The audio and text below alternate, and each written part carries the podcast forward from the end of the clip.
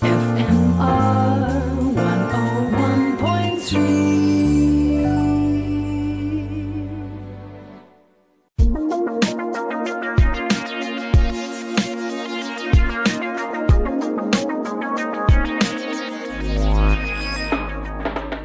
Welcome to Tech Talk with me, David Dondi. If you have questions, you want to find out more about something, drop me a line at david at fmr.co.za and you can find me on at David Dondi on most social media channels. That's D-A-V-I-D-D-O-N-D-E and the podcast as always on fmr.co.za. I promise to keep you all updated on my voyage into green and load shedding apathy with my installation of solar at my new home. The core of the solar system is the inverter. It's the brains of the installation, for want of a better word. It's the junction between the house power, Eskom, or the lack of it, your batteries, and your solar generator or wind turbines, or whatever else you happen to have. Essentially, batteries and solar panels are on the DC kind of electricity, while houses and Eskom are on AC. Also, the voltages differ wildly.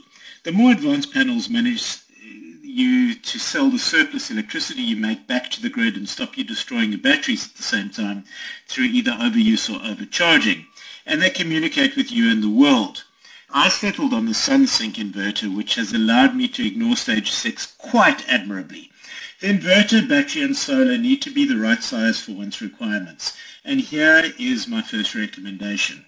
While more batteries may be added after the fact together, in fact that's the very definition of a battery, Solar panels can be scaled by adding more. The wrong size inverter is a one-off expensive mistake to make. If you think you need a 5 kilowatt inverter and you really need an 8 kilowatt, you've just wasted a fortune on the wrong inverter, hoping very hard to sell it in the second-hand market for a lot less than you paid for it.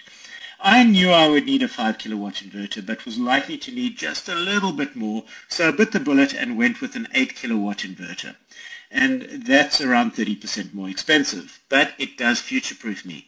Next, determine whether you are three-phase or single-phase and get that right, because certain inverters are built for three-phase and others are single-phase. I was in fact installing into a three-phase home, but actually decided to convert the whole house to single-phase and redo the electrics, which were in need of redoing anyway simultaneously. Not a vital step, but I was in for it anyway uh, and a three-phase inverter would have been just slightly more expensive, but not really material. Lastly, you need to decide what you want to run off of grid power and what you want to run on grid power. So you talk about critical uh, loads and non-critical. So essentially, a critical load is what do you really need on during load shedding? and what can you wait for Eskom to come back on with. It was my call to sell excess power back to the city of Cape Town and buy it back for things like geysers, which I didn't feel were worth sizing the inverter for.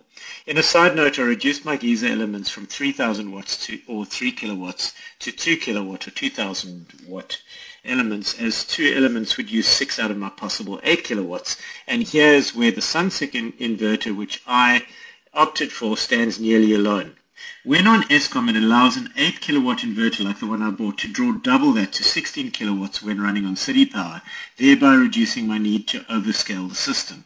Well, in theory anyway. If we go beyond stage 6, I may have misjudged and need to learn the Wim Hof method because I'm not going to have hot water. The Sunsynk inverter set me back around 35,000 Rand and there is a near identical DEYE dye inverter on the market.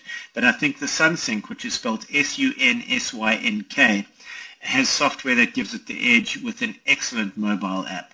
If you've got questions you want to find out more about something, drop me a line, david at fmr.co.za, and you can find me on at David on the social media channels. That's D-A-V-I-D-D-O-N-D-E, and the podcast is always on fmr.co.za.